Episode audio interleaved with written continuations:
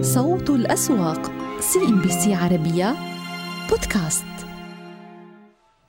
وكيف أغلقت الأسواق الإماراتية منتهى تداولات جلسة هذا الأربعاء ونهاية هذا الأسبوع؟ كون السوق ستكون في عطلة رسمية يوم الخميس بمناسبة طبعا المولد النبوي الشريف. ونتحدث اليوم طبعا عن إغلاقات بنقطة وأربعة عشر نقطة المئوية لمؤشر السوق دبي إلى 2857 نقطة. أبو ظبي العاصمة يغلق في المربع الأحمر بعشر نقطة المئوية إلى 7876 نقطة بعد أن كسر طبعا مستويات ال 7000 و900 التي كان أو 7808 التي كنا نحاول أن نتماسك عليها خلال الجلسة. نتابع في نشاط الجلسة.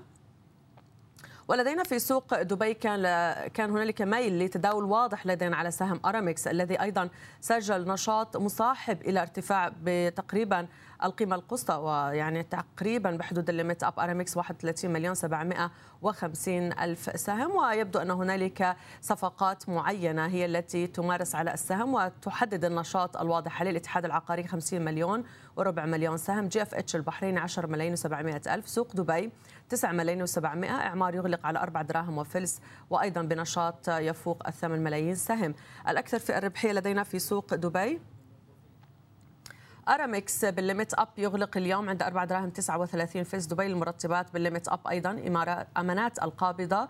شعاع وجي إف جميعها على مكاسب. والخسارة طالت لدينا في دبي كل من التراجعات كانت من نصيب الصقر للتأمين 10% الوطنية الدولية مصرف السلام السوداني الخليج الملاحة وكذلك السلامة أما سوق العاصمة الإماراتية أبو ظبي كما ذكرنا في العناوين أسهم القطاع البنكي ضغطت على حركة السوق وفعلا نلحظ بنك أبو ظبي الأول كان ضمن قائمة النشاط المصاحب للتراجع في القيمة السوقية الدار العقارية 64 مليون سهم من التداولات مع ميل الارتفاع في القيمة السوقية. أدنك للحفر قرابة 19 مليون و600 ألف يغلق هذا الأسبوع أقل من 3 دراهم عند درهمين و97 فلس على الرغم من ارتفاع ومنازل العقارية وجلف فارم أيضا كانت على النشاط. أما أكبر الرابحين لدينا في أبو ظبي أريد بالليمت أب اسمنت رأس الخيمة 13 في المئة آه، آه، لدينا أبو ظبي أفييشن آه، بحدود 8 في المئة مجموعة أغذية وناشونال بيلدينج أيضا كان على مكاسب. الخسارة طالت لدينا كل من. الخسائر كانت لبالمز سبورت ب 2.7% ريسبونس بلس الفا ظبي القابضه الإمارات أو مجموعة اي اس جي الإماراتية ومنازل عقارية جميعها أغلقت على خسائر. بعد التحديات التي واجهتها أسهم شركات أو البنوك طبعا في الأسواق الإماراتية جراء جائحة كورونا بدأت تتعافى لدينا النتائج المالية والأرباح وخاصة بعد تقليص المخصصات أو بند المخصصات فيها ليظهر ذلك واضحا لدينا على هامش ربحية هذه البنوك. بنك الإمارات دبي الوطني يرتقي أيضا إلى المستويات المتوقعة بالنسبة لنتائج الأعمال وتتحسن لدينا الصورة بسبب انخفاض في المخصصات، ترتفع الأرباح الصافية بقرابة 61 في مليارين و500 مليون درهم في الربع الثالث من هذا العام مقارنة بنفس الربع من العام الفائت والذي أيضا كان يمر أيضا بفترة حرجة في تلك الأثناء. المخصصات التي انخفضت هي التي ساهمت في رفع الأرباح لدينا للبنك. تراجعت المخصصات ب 49% إذ كانت بحدود مليارين و100 مليون وصلت إلى مليار و100 مليون. نتحدث عن نسبة القروض المتعثرة بقيت كما هي على 6.2% صافي هامش الفائدة لدينا كان على 2.5% ونسبة التكلفة إلى الدخل بقرابة 33 في المئة. نحن نتحدث عن بنك بعد دمجه أصبح طبعا لدينا بقيمة موجودات تعد من أكبر البنوك في المنطقة وبالتالي نتحدث عن المركز المالي للبنك في التسعة أشهر الفائتة. الموجودات ترتفع بنقطة وثمان أعشار النقطة المئوية تقريبا نتحدث عن حدود 700 مليار درهم في سبتمبر من هذا العام. أما المطلوبات على البنك سجلت ارتفاع بواحد في المئة إلى 614 مليار درهم مقارنة بسبتمبر من العام الفائت عند 609 مليارات درهم. فيما يتعلق بآخر التحركات وكذلك لنسبة المستجدات الحاصلة للبنك. الودائع مقابل القروض هذه المحافظ والفجوة في التسعة أشهر الفائتة. الودائع ارتفعت بثلاثة في المئة إلى 300 89 مليار درهم عن طبعا آه، الربع الثالث من العام الماضي. لكن بهمني في مشهد أبعد آه، يعني حتى لو زميل المصور يعطينا القراءة بين الودائع والقروض آه، نسبة القروض سجلت تراجع لدينا. محفظة القروض تراجعت بنقطة وثلاث أعشار النقطة المئوية. وهم طبعا القيمة الإجمالية 381 مليار درهم كانت للقروض و389 مليار للودائع. إذا ترتفع الودائع عن القروض وهذه الفجوة تظهر لدينا في أعمال التسعة أشهر الفائتة. آخر المستجدات بالنسبة لأعمال البنكية بتوسيع نطاق الأعمال تحديدا في السوق الهندي وفتح فرعين جديدين للبنك مما يعني بأنه حتى مع عملية طبعا الرقمنة الحادثة في القطاع البنكي ولكن البنك لديه الكثير من العملاء وبالتالي الأفرع الجديدة هي توسع لنشاط العملاء. وعن الأداء الأسبوعي للأسواق الإماراتية معنا السيد وليد الخطيب مدير شريك في جلوبال لتداول الأسهم والسندات. أهلا ومرحبا بك معنا سيد وليد. نهاية تداولات هذا الأسبوع للاسواق آه، الإماراتية. ولكن نصيب دبي في التماسك كان بالكاد. آه، نستطيع أن نذكره في موسم إعلان النتائج عن الكثير من العوامل تحركت خلال هذا الأسبوع. خلينا أبدأ معك بدبي ثم أنتقل إلى سوق العاصمة. كيف ترصد تحركات مؤشر سوق دبي والأسهم مع كل الأخبار التي تواترت خلال هذا الأسبوع؟ آه، يعني أعتقد يمكن أكثر الأخبار اللي تواترت هذا الأسبوع هو يوم أمس واليوم آه، اللي هو ناتج عن آه، صدور أخبار الشركات وادائها للربع الثالث مثل بنك الإمارات الوطني ودو يعني هم هم المحرك الرئيسي بالإضافة إلى الإستحواذ الخاص على شركة على جزء من شركة أرامكس وبالتالي هاي العوامل الرئيسية. ما تبقى خلال فترة الأسبوع سوق سوق دبي يمر بمرحلة من الرتابة مرحلة من الركود والهدوء بعد ما صار في عملية جمع أرباح خلال الأيام القليلة الماضية. أعتقد صار في نوع من التماسك. ما في زخم في عملية البيع. يعني المستثمرين أعتقد بترقبوا عوامل عديدة منها نتائج الشركات اللي هي بدأت في الظهور آه، شيئا فشيئا. يمكن الانتظار كذلك آه، آه، تداعيات ما تبقى من أزمة كورونا. إذا كانت هناك النشاط الاقتصادي زي ما نعلم انه عاد بشكل كامل. المخرجات الرئيسية الجزئية التي تكون من حدث إكسبو تأثيرها على الشركات. أعتقد كلها عوامل إيجابية ولكن لو نظرنا إلى النتائج لغاية الآن تعتبر إلى حد ما نتائج داعمة لأنه اخذت في عين الاعتبار التحسن المهم جدا ما بعد أزمة كورونا وتأثيره على قطاع المصرف بالدرجه الأولى. وهذه أول بشائر النتائج اللي هي مهمة آه، اللي شفناها في بنك الامارات الدولي الوطني ارتفاع بالأرباح على مدار تسع شهور بنقاط 29% وهذا ناتج زي ما ذكرت بالتقرير آه، بالدرجة الأولى عن انخفاض مخصصات آه، الاصول نعم. اللي ضمن القروض بنسبة تقريبا 50% وهذا بحد ذاته لاعب دور لاعب دور رئيسي. أرقام البنك تتحدث عن نفسها النتائج إيجابية ملاءه المالية قوية ارتفاع ارتفاع بالودائع وانخفاض بالقروض وهذا يعتبر شيء صحي جدا في ظل الظروف الحالية لأنه هناك نوع من التردد في عملية استثمار الأموال لدى المستثمرين وبقائها في نعم. على شكل ودائع لا تتضح الصورة بشكل كامل آه، فيما يتعلق بتداعيات جائحه كورونا نعم. وانخفاض القروض بسبب رئيسي لأنه أعتقد البنوك قامت الفترة الأخيرة بتشديد الإجراءات بالنسبة لمنح القروض للمؤهلين لذلك عم نشهد هذا التفاوت وهذا يعتبر شيء طبيعي في نعم. المرحلة الحالية ولكن لن يجوز أن يستمر لأنه يشكل عبء على البنك زياده ودائع وبالتالي صح. هناك مصاريف آه، على الودائع ولكن انخفاض القروض معناته دخل أقل آه، للبنوك ولذلك نعم. مرحله الحالية يعتبر مقبول ولكن دون ذلك يعتبر صعب وشفنا الاختلاف كذلك في دو دو يمكن اختلاف الموضوع وإن كان المقارنة بالربع طيب. المقارنه تسع شهور شهور ماضية غير منطقية بالنسبة طيب. لدوب انخفاض حتى حتى حتى نستطيع أن يعني ننتقل من القطاع البنكي إلى قطاع الاتصالات ولا أريد أن أطيل الحديث عن القطاع البنكي بخلاف الأداء اليوم اللي شفناه في سوق دبي على أسهم القطاع البنكي وجدناها في أبو ظبي تتراجع وأخذت معها المؤشر إلى التراجعات، لماذا هذا السلوك؟ هل هو فقط مضاربي؟ ونحن نعلم ان القطاع المصرفي بشكل عام في دولة الإمارات يتحسن المزاج العام بالنسبة للقوائم المالية كما ذكرت لأسباب كثيرة. يعني أنا أعتقد القطاع المصرفي في سوق أبو ظبي هو استبق الأخبار والنتائج والأحداث وارتفاعات كانت قوية على القطاع المصرفي شفناها على أكثر من مصرف منها أبو ظبي الإسلامي وأبو ظبي التجاري وشفناها على بنك الإمارات الوطني ارتفاعات قبل الأخبار بشكل بشكل كبير أو فتره فترة كبيرة. وبالتالي أي الأخبار التي ستأتي ستكون مخصومة في السعر. وبالتالي من تم تم عكس أسعار القطاع المصرفي. ولكن ما نشهد اليوم انخفاضات بسيطة. الارتفاعات القوية اللي حققها السوق أبو ظبي خلال آه، الثمان شهور أو تسع شهور مضت ما يقارب ال 50% على المؤشر. وبالتالي شفنا ارتفاعات قوية على الأسهم. بأرقام جدا كبيرة وبالتالي اي أي تراجع يعتبر شيء منطقي ولا يعكس تخوف المستثمرين من نتائج البنوك أو أو هناك تكون مفاجآت سلبية بالعكس سنشهد آه، نمو في أرباح البنوك سنشهد تحسن في أداء القطاع المصرفي ولكن ما يحدث هذا شيء طبيعي لأنه إحنا استبقنا النتائج بشكل بشكل نعم. كبير نعم. وارتفعت الأسعار بشكل بشكل قوي. طيب من الأمس وحتى اليوم سهم أرامكس يسجل لدينا ارتفاعات. وقيل من داخل السوق بأنه في نفذت صفقات خاصة على على السهم، غير ذلك هذا النوع من الأسهم اللي تعودنا قبل الكورونا إنها من أسهم التوزيعات النقدية، هل ستشهد إقبال خلال فترة إعلان نتائج إمساك على الأسهم إلى حين الانتهاء من أحقية آه، طبعا الحصول على الأرباح، أم إنك إنت عم بحسب ما بتشوف العائد على السهم مقارنة بالتوزيعات يمكن ما يكون سخي زي ما حصل مع إعمار عندنا. الفترة الماضية باعوا عليه المؤسساتيين لأنه ما شوف ما شافوا أن العائد كثير مغري لحتى يبقوا على السهم. يعني حقيقه هي صفقة ارامكس اليوم.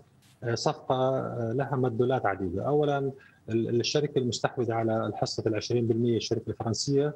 هي آه، قامت بالاستحواذ على على سعر أعلى بكثير من السعر السوقي. من 4 دراهم أعتقد كان 20 إلى مستوى ال 4 دراهم و77 وبالتالي هي تشتري على مكرات ربحية تفوق ال 21 مرة.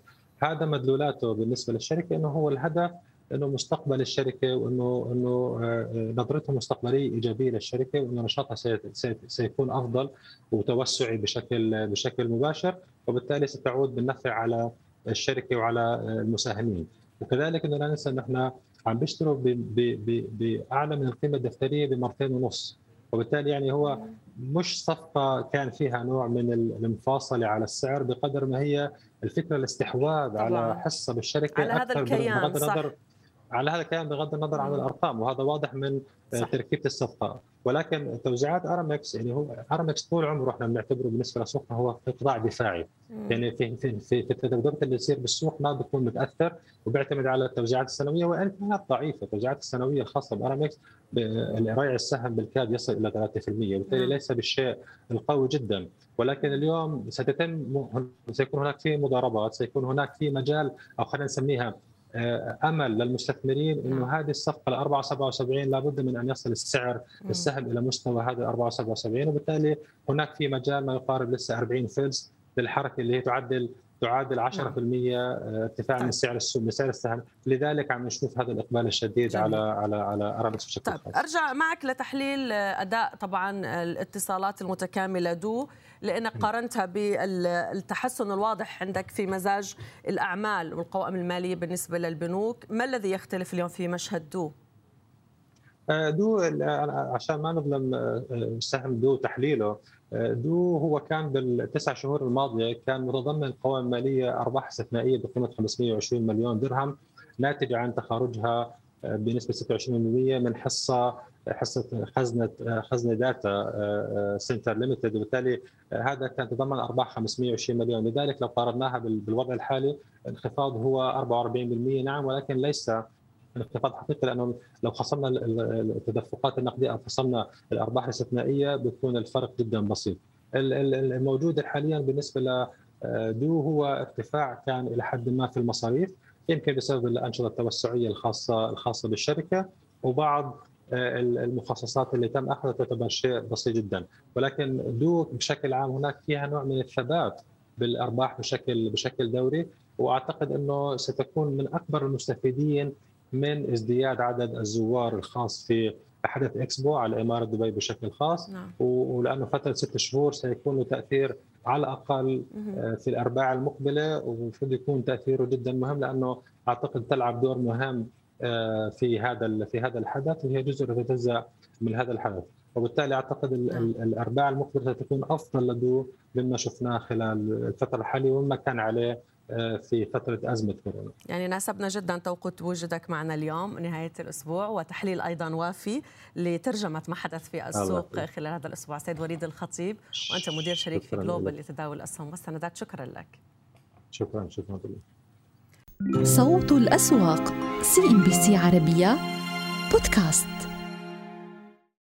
أداء مستمر بالإيجابية بالنسبة لمؤشر السوق السعودي اليوم مع اختراق مستويات ال 11900 نقطة مع سيولة بقيت دون مستويات ال 7 مليار و300 مليون لكن طبعا صافي الشراء اقترب من 193 مليون و200 ألف ريال سعودي مع نهاية هذه الجلسة. السوق الموازي عزز المكاسب اتجهت السيولة بشكل واضح لعدد من الأسهم وتحديدا بقطاع المواد الأساسية. سبكم اليوم كان رابح مع هذه النتائج المميزة اللي حققتها الشركة لأعلى مستوياتها في تاريخها بنمو قارب ال 24% الأكثر نشاطا كان فيها مع نهاية الجلسة. على السبكم طبعا كانت ضمن القائمة النشطة ب 15 مليون و300 ألف سهم. كيان يقفز للواجهة ب 15 مليون و573 ألف سهم. بترورابغ التصنيع الوطنية. إذا المواد الأساسية والبتروكيماويات داعمة اليوم لهذا الصعود. أما سهم الإنماء عم بيضيف قرابة 9 مليون و67 ألف سهم لمستويات ال 25 ريال خمس هلالات. الأكثر طبعا ارتفاعا كانت من نصيب سبكم العالمية. 46 95 السهم مستويات أيضا قياسية عم بحققها مع مكاسب الشركة بترورابغ HSBC 20 عم بيرتفع ب 6% BCI وبنك الرياض عم بيضيف أكثر من 4 في المئة في نهاية التداولات. التراجعات بقيت متمركزة على أمانة للتأمين مهارة للموارد البشرية ماسكا والخبير REIT إلى جانب سهم سلامة عم بيخسر أكثر من 2% القياديات داعمه يعني على عدة جلسات والراجحي اليوم عم بيواصل رحلة الصعود لأعلى مستوياته منذ الإدراج مع تخطي مستويات ال 141 ريال أضفنا 106 116 116 النقطة المئوية. سابق 133 60 2% البنك الأهلي التجاري ب 16 لكن بعض عمليات جني الأرباح طالت جبل عمر. ل 30 75 أرامكو السعوديه اليوم عن 37 و25 هلله عم يخسر نصف النقطة المئوية مع نهاية التداولات. وكنا راقبنا بعض المصادر المصرفية التي تحدثت ل CNBC عربية بأن هناك تحالف يتألف من شركة الطاقه الإماراتية وماروبيني اليابانية. وصل لمرحلة الإغلاق المالي لمشروع تابع لشركة أرامكو السعودية.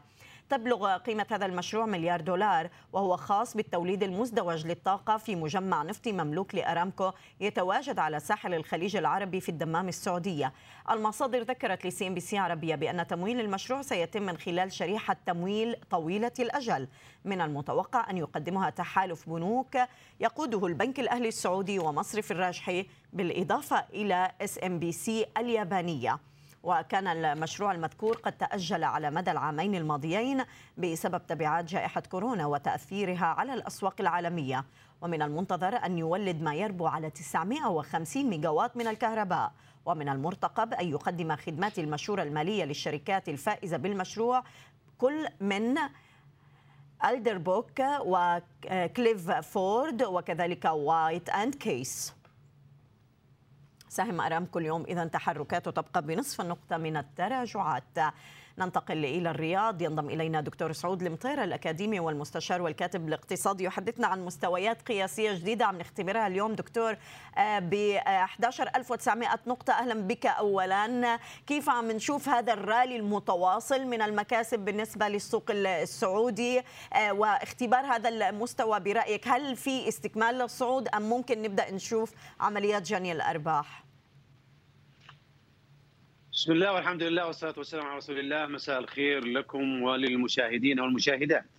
نعم فعلا السوق أعطى رقم يعني ارتفاع قوي جدا وحقق يعني قمة هي الأعلى إذا استثنينا طبعا قمة فبراير 2006 الآن هو على أعتاب 12 ألف وأتصور أنه سيواصل مسيرة الصعود لا سيما ونتائج البتروكيميكال الحالية والمستقبلية سوف تدعم بقوة.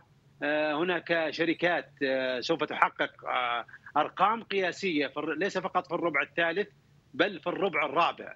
وكذلك الحركة اللي نشاهدها على قطاع البتروكيمي على البنوك أيضا يوحي بأن هناك تحسن أكثر في النتائج والسوق سيحافظ فعلا على مسيرة الصعود لأن ارباحها بدأت فعلا تنمو. أرامكو أيضا ستواصل مسيرة تحقيق أرباح مرتفعة جدا بسبب ارتفاع أسعار البترول.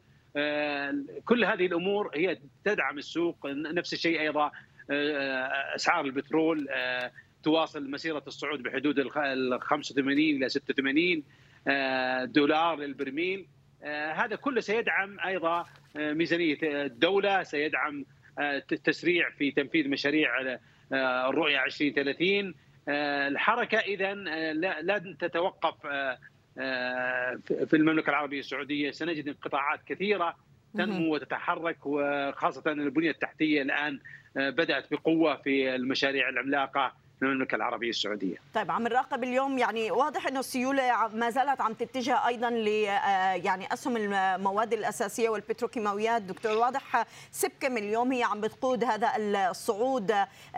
الأرباح اللي شفناها هي الأعلى في تاريخ الشركة. يعني بعد عملية الاندماج التي أيضا تابعناها ما بينها وما بين الصحراء للبتروكيماويات.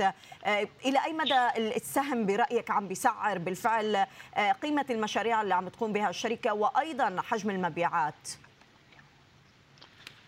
طبعا سبكم نعلم أنها حققت في الربع الأول 57 يعني هللة للسهم الواحد.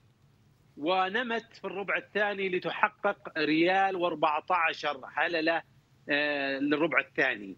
ثم الربع الثالث المفاجئة فعلا التي فاقت توقعات كافة المحللين ريال و40 هللة للسهم الواحد.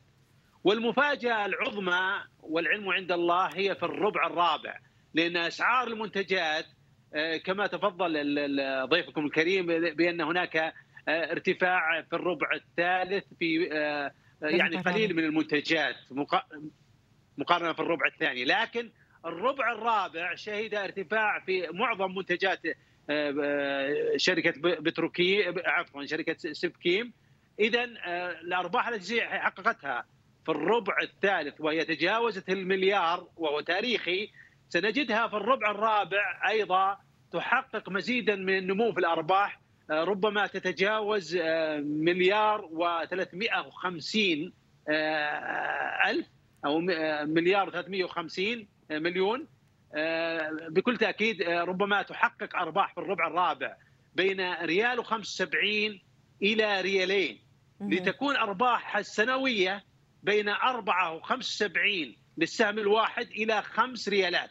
هذا لا شك يعني أن ما زالت قيمتها والتي وصلتها الآن سجلت رقم تاريخي 46 و95 هلله هناك مزيدا من الصعود لأن تحقيق 5 ريالات أو 4 و75 بمكرر 15 يعطيها سعر يقترب من السبعين.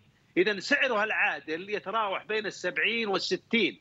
وكما أشار ضيفكم الكريم أيضا أن التوقعات ربما تستمر في الربع الأول وإن كان هناك صعوبة في التنبؤ في الربع الأول لكن الطلب أكيد سينمو لكن أسعار بعض المنتجات قد يعني تنخفض لكن الربع الرابع التيقن حول نتائجه لا شك إنها أسهل. ليس كذلك سبكيم هي الوحيدة التي ستواصل تحقيق أرقام قياسية في الربع الرابع. كذلك سابك الربع الثالث يعني هي ستحقق بحدود سبعة يعني مليار فاصلة أربعة من عشرة وإن كان أعلى من توقعات المحللين. لكن وفقا لأسعار المنتجات تصور أن هذا الرقم ممكن. في الربع الرابع سابك يمكن أن تفاجئنا بتحقيق عشرة أو تتجاوز عشرة مليار ريال ليكون الرقم تاريخي لم تحققه من قبل. نعم. نفس الشيء أيضا كيان. في الربع الرابع ستحقق أرباح تاريخية. نفس الشيء التصنيع. في الربع الرابع كذلك. فهناك فعلا يعني ارتفاع كبير جدا في الأسعار. ليس في الربع الثالث فقط بل إن الربع الرابع سيكون المفاجأة العظمى. طيب يعني عم نراقب أيضا Solutions by stc يمكن أول نتائج عم نراقبها بالنسبة للشركة منذ الإدراج وهذا الوافد الجديد للسوق دكتور سعود. لديها ارتفاع بالأرباح 14% بنهاية تسعة شهور و7 في يعني كيف نرى أداء الشركة على مدار هذا الربع؟ هل هي قادرة أيضا على الاستفادة اليوم من هذا التطور اللي عم يحدث بسوق الاتصالات بشكل كبير لتحقيق مكاسب أكبر بالربع الرابع؟ طبعا هي حققت في الربع الثالث تقريبا ريالين و13 هلله أو 14 هلله مجموع ما حققتها يقترب من الست ريالات في ثلاث أرباع يعني 5.99 أتصور مع الربع الرابع يعني ممكن تحقق ثمان ريالات وهذا أمر وارد كمتوسط. ثمان ريالات إذا أخذناها وفقا لسعرها الحالي معنى ذلك أنها تسعر بمكرر أرباح يعني يفوق ال 25 مرة. طبعا هذا المكرر يعتبر مرتفع إلا بشركات النمو. وهي من المتوقع طبعا لها أن تكون شركة نمو أنها تنمو وتحقق مزيدا من الأرباح لا سيما أن الطلب متنامي على يعني منتجات هذه الشركة. كما نعلم الطلب على الإنترنت في نمو مستمر على مستوى قطاع الأفراد على مستوى قطاع الشركات على مستوى القطاع الحكومي الثورة الصناعية الرابعة كل هذه الأمور تتطلب مزيدا من الاستثمار ويعني تقديم يعني منتجات متعددة ومتنوعة. وفقا لمتطلبات الثورة الصناعية الرابعة. نعم وأنا أشكرك دكتور سعود المطير الكاتب والمستشار الاقتصادي كنت معنا من الرياض شكرا جزيلا لك. صوت الأسواق CNBC عربية بودكاست أهلا بكم من جديد. المؤشرات المصرية قلصت اليوم من تراجعاتها الحادة التي كنا شهدناها استمرارا لتراجعات جلسة يوم أمس. عاد فيها المؤشر ال EGX 30 لمستويات ال 11132 نقطة وبقيت التراجعات ب 16 نقطه المئوية. واصل ال 70 اليوم تراجعاته أيضا ل 2413 نقطة مع نهاية هذه الجلسة. وكانت أدنى المستويات اللي شاهدناها عند 2296 بالتالي كان في تقليص لهذا التراجع. أما ال 100 بقيت تراجعاته بحدود 2 في ال 100 وال 100 أيضا كنا شهدنا تراجعات لمستويات 3258 استعادت 3390 بتقليص هذه التراجعات. عدلت طبعا البورصة حدود وقف تداول الجلسة لتكون 10% بدلا من 5 في المئة على خلفية الهبوط الحاد اللي استمر على مدار جلستين وإيقاف بعض الأكواد التي أثرت على تداولات الأسهم المدرجة بال 70 اليوم. التحركات على القياديات كانت كذلك متباينة مع نهاية هذه الجلسة وكان في عمليات بيعية طالت البنك التجاري الدولي ل 47 جنيه 25 قرش بنصف النقطة المئوية. عادت المصرية للاتصالات لمكاسب ب 17 النقطة المئوية 13.80 إعمار مصر اليوم متراجع وسبع عشر عامر جروب عند لجنة ثمانية قروش والنساجون الشرقيون على بعض الارتفاعات لكن باقي الأسهم القيادية في القطاع العقاري لدينا تحركات على بعض الأسهم. سودك اليوم عم يخسر أكثر من 1% طلعت مصطفى عن 7.26 هرمز تراجع ب 20 نقطة. والشرقية للدخان بثلاث أرباع النقطة المئوية. أسهم السفنتي كانت اليوم أيضا مستمرة بتراجعاتها على الرغم من هذا التقليص اللي شهدناه. كما تلاحظون العربية لإدارة الأصول عم يخسر 2% أبو قير للأسمدة 1% وأجواء بالصناعات الغذائية ب 6.3 النقطة المئوية. والإسكندرية للتداول الحاويات عند 8 جنيهات أو عم يخسر 8 8 قروش مع نهاية الجلسة العربية لحليج الأقطان على بعض المكاسب حافظت الشركة على ارتفاعاتها. دومتي السهم عند 4 9 قروش بواحد وسبع أعشار النقطة المئوية. إذا أيضا يعني في ظل هذا التراجع اللي شهدناه اليوم كان في عملية بدء التداول على واحد من أهم الأسهم اللي كانت عم تترقبها البورصة المصرية أسهم شركة e-finance. وفق بيان للشركة يفتتح السهم عند سعر 13 جنيه 98 قرش مما يصل بالقيمة السوقية للشركة المملوكة للدولة إلى 22 مليار و370 مليون جنيه. وأغلق الاكتتاب بشريحة الطرح العام للأفراد رسميا بمعدل تغطية بلغ 61.4 مرة. ونمت تغطية شريحة الطرح الخاص بالأسبوع الماضي بنحو 6.8 مرة. جمعت الشركة 5 مليارات و800 مليون جنيه من طرح حصة بلغت 26.1% من رأس مالها مما يجعله أكبر طرح في البورصة المصرية منذ سنوات. ويعد طرح إي فاينانس هو الثاني الطروحات العامة الأولية ب 2021 بعد طرح شركة تعليم لخدمات الإدارة في أبريل الماضي. السهم طبعا وصل لمستويات ال 25 جنيه بالحدود القصوى في أولى تداولاته في جلسة اليوم. إلى ذلك قال رئيس مجلس إدارة شركة إي فاينانس إبراهيم سرحان في لقائه مع CNBC عربية قال إن متحصلات طرح الشركة في البورصة البالغة 5 مليار و800 مليون جنيه سيتم استخدامه كجزء من زيادة رأس مال الشركة. موضحا أن 2 مليار و200 مليون جنيه سوف يتم استثمارها على مدار عامين في مجالات البنية التحتية والنقل والسياحة وكذلك الصحة.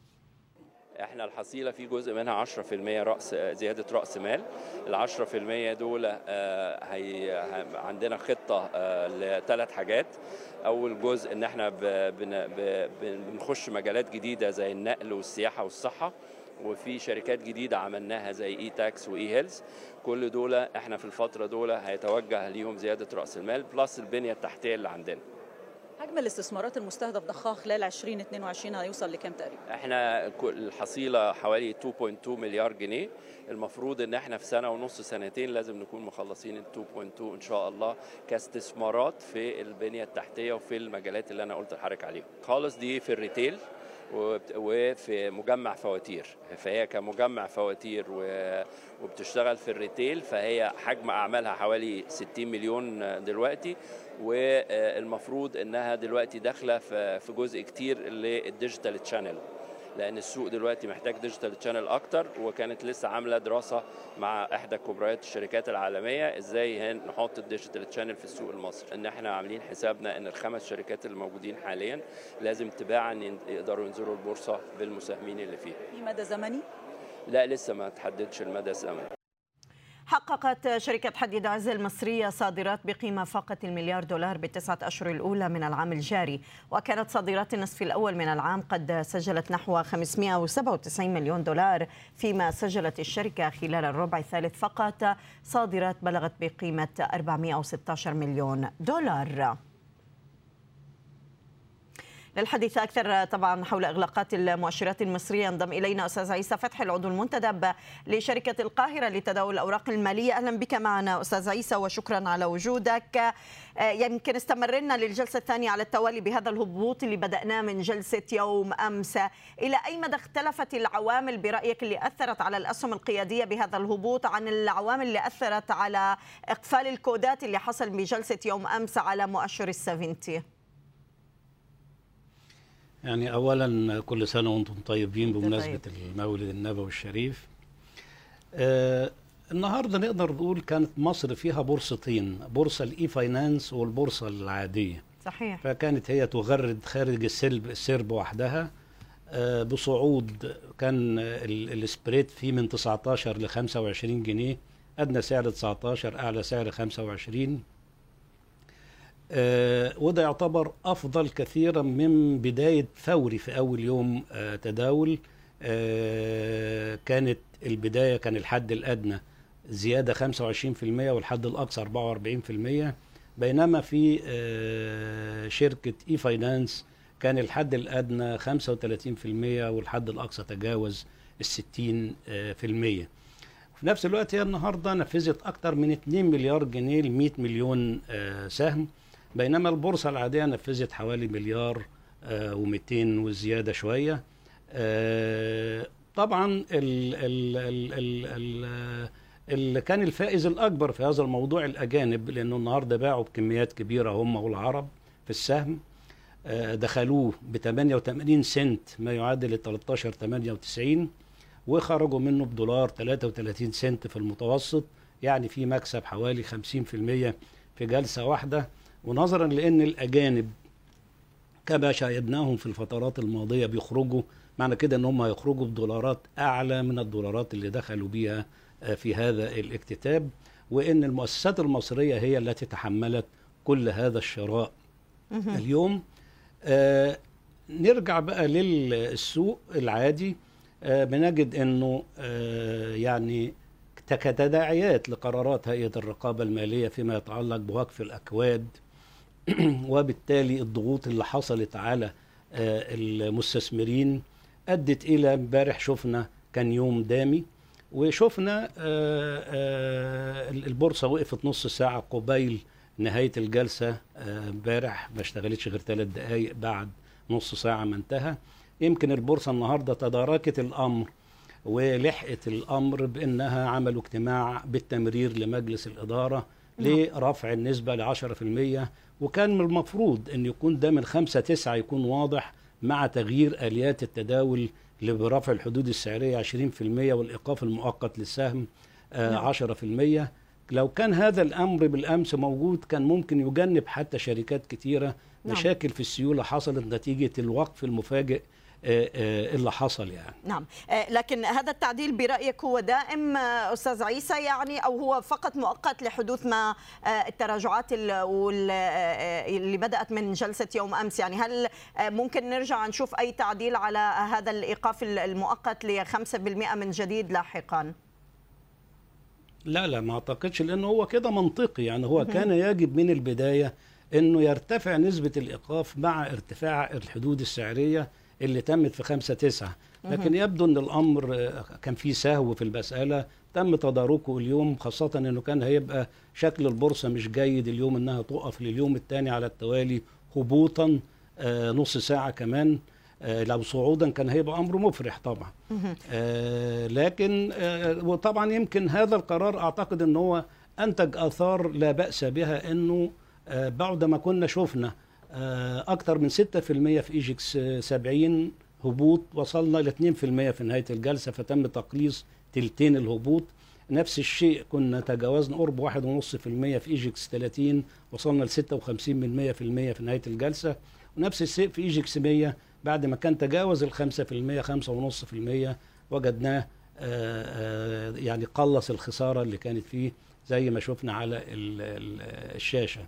فأعتقد إنه الأمر ده خلاص بقى مبدأ يعني مش هيبقى فيه هذا الأمر بعد ذلك هيبقى 10% دايما يعني. يعني عموما تقليص ما قبل عطلة رسمية ستدخل فيها البورصة المصرية بجلسة يوم غد بمناسبة عيد المولد النبوي الشريف.